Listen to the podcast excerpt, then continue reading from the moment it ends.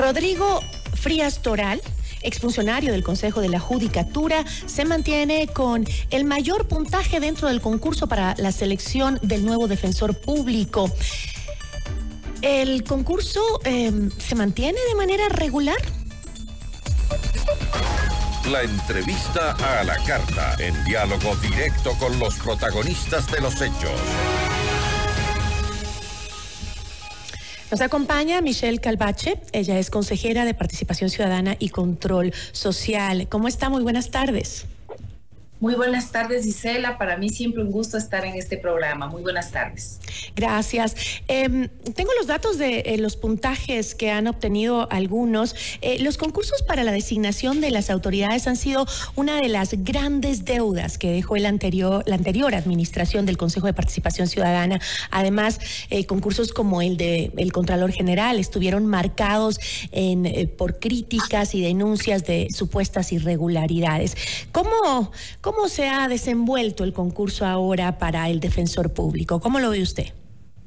Bueno, hay que entender algunas cosas. Este concurso también no estuvo fuera de todas estas acciones de protección que nos cayeron en avalancha en los diferentes concursos. Sin embargo, de eso, pasada esta, este bache, por decirlo así, ya continuamos el concurso desde la etapa en la que se encontraba, es decir, desde ya solamente la prueba oral en la cual la práctica, en la cual este día sábado tuvimos la oportunidad de ver a todos los postulantes, a los 12 primeros postulantes, en esta etapa ya final para que podamos ver y entender quién está puntero, quién está, quién tenía mejores aptitudes, incluso en esta prueba, para elegir próximamente ya por fin al defensor público. No ha habido mayores problemas en cuanto a este concurso sin embargo, de esto falta una etapa más que son las impugnaciones. Esperemos que en esta etapa no existan mayores contratiempos. Sin embargo, estamos muy positivos de que por fin vamos a tener un defensor público. Eh, ¿No se han registrado entonces eh, anomalías en el proceso?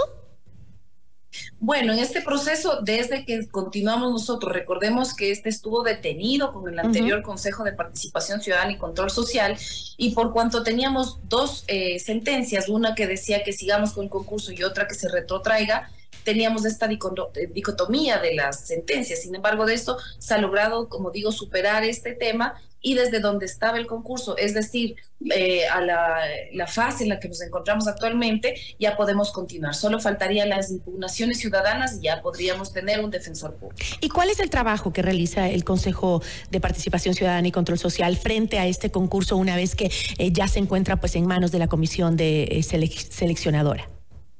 Sí, efectivamente, ya, vamos ya tenemos un informe, el cual va a ser aprobado en estos días.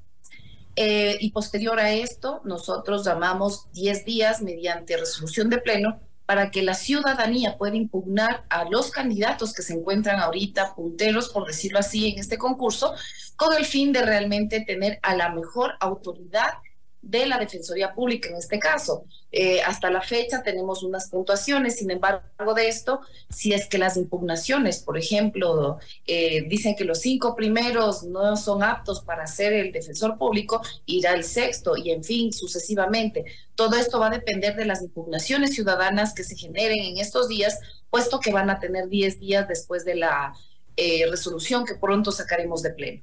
Entiendo que en la evaluación el, mejor puntuado hasta ahora es Rodrigo eh, Frías Toral, él obtuvo 19.46 eh, puntos, ah, bueno, en, una de las pruebas, en el total obtuvo 96.46, ¿no? En el total de todas eh, las pruebas. Él, estaría, em, digamos, en el mejor, sería el mejor puntuado. Pero eh, también eh, en segundo lugar entiendo que se ubicó Byron Guillén con una calificación general de 83.46 puntos, si no me equivoco.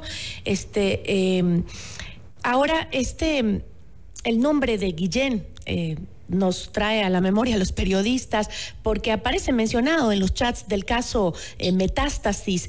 Eh, él en su declaración libre y voluntaria ante la Fiscalía dijo que no tenía nada que ver con esta trama de corrupción y que se habían tomado su nombre, pero ¿existen mecanismos dentro del concurso para garantizar la probidad ética de los que están participando? En efecto, sí existe. Nosotros como consejeros estamos llamados a buscar la transparencia y es por tanto que yo hago un llamado a la ciudadanía. Si tienen eh, alguna eh, información o tienen eh, documentos con los cuales puedan impugnar en esta etapa que se va a abrir próximamente, les solicito que presenten, puesto que nosotros tenemos que verificar esta esta, esta transparencia en el concurso. Sin embargo, si es que no se presentan estas impugnaciones, va a ser muy difícil que desde las consejerías nos bajemos algún postulante en este sentido. Por lo tanto, es un llamado a toda esa ciudadanía que sea cívicamente responsable también de este concurso y si tiene algo que decir acerca de los postulantes que están eh, primerando las, las, eh, este, este concurso como tal, que presenten las, acciones correspondientes dentro de, este, de, estos 10 días que se van a abrir impugnaciones para no tener nuevamente novedades en este Pero, pero Michelle, ¿qué sucede en casos como el que le, eh, le mencioné cuando uno de los concursantes se ve envuelto en, en este tipo de escándalos de corrupción? Claro que sí. O sea, lo que tenemos que tener en cuenta es que hasta que una persona no esté sentenciada tiene la presunción de inocencia. Entonces, es decir, si nosotros no tenemos ningún elemento mediante el cual poderle juzgar a este o decir que no, no podría ser participante, mal haríamos nosotros en hacer lo contrario. Sin embargo, si la ciudadanía tiene, por ejemplo, eh, información, datos, eh, documentos los cuales desvirtúen la ética, el profesionalismo o realmente incurren alguna de las, de las eh, de las impugnaciones como tal, pueda presentar con el fin de nosotros tomar la mejor decisión para que esta autoridad no se vea manchada desde el inicio con este tipo de actuaciones. Entonces es un llamado más bien a la ciudadanía porque nosotros dependemos mucho de los terceros que pongan también sus denuncias, los documentos y demás. Pero, eh, ¿cuáles son los requisitos que, brindan garantías dentro del proceso de que los concursantes no se encuentren envueltos en estos casos? Yo sé que es un tema judicial, ya lo mencionó, y todos eh, somos inocentes hasta que se demuestre lo, lo contrario, sobre todo en la justicia. Pero, este, ¿cuáles son los requisitos que blindan a estos, a, estas concursantes para que ninguno de ellos se filtre con, eh, pues, antecedentes que puedan ser negativos?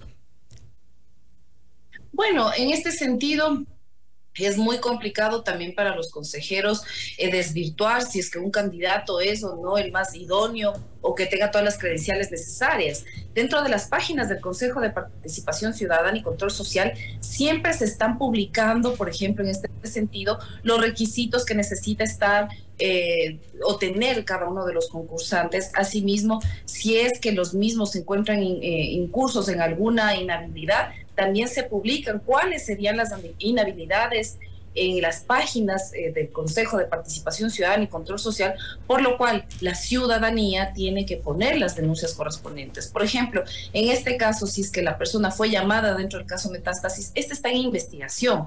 Nosotros no podemos desvirtuar a ninguno de los candidatos por estar dentro de una investigación, porque ninguno de nosotros estamos exentos de estar dentro de una investigación pero no hasta que tengan una sentencia condenatoria en este sentido, ahí es otra situación. Entonces, hasta eso eh, depende de la, de la, ciudadanía, si es que tiene la información correspondiente para desvirtuar a cierto postulante o candidato, les solicito la manera más comedida que se acerquen a cualquier delegación o al Consejo de Participación Ciudadana para presentar la impugnación correspondiente y poder desvirtuar o quitarle dentro de, este concurso a la persona que estaría incursa en estas inhabilidades.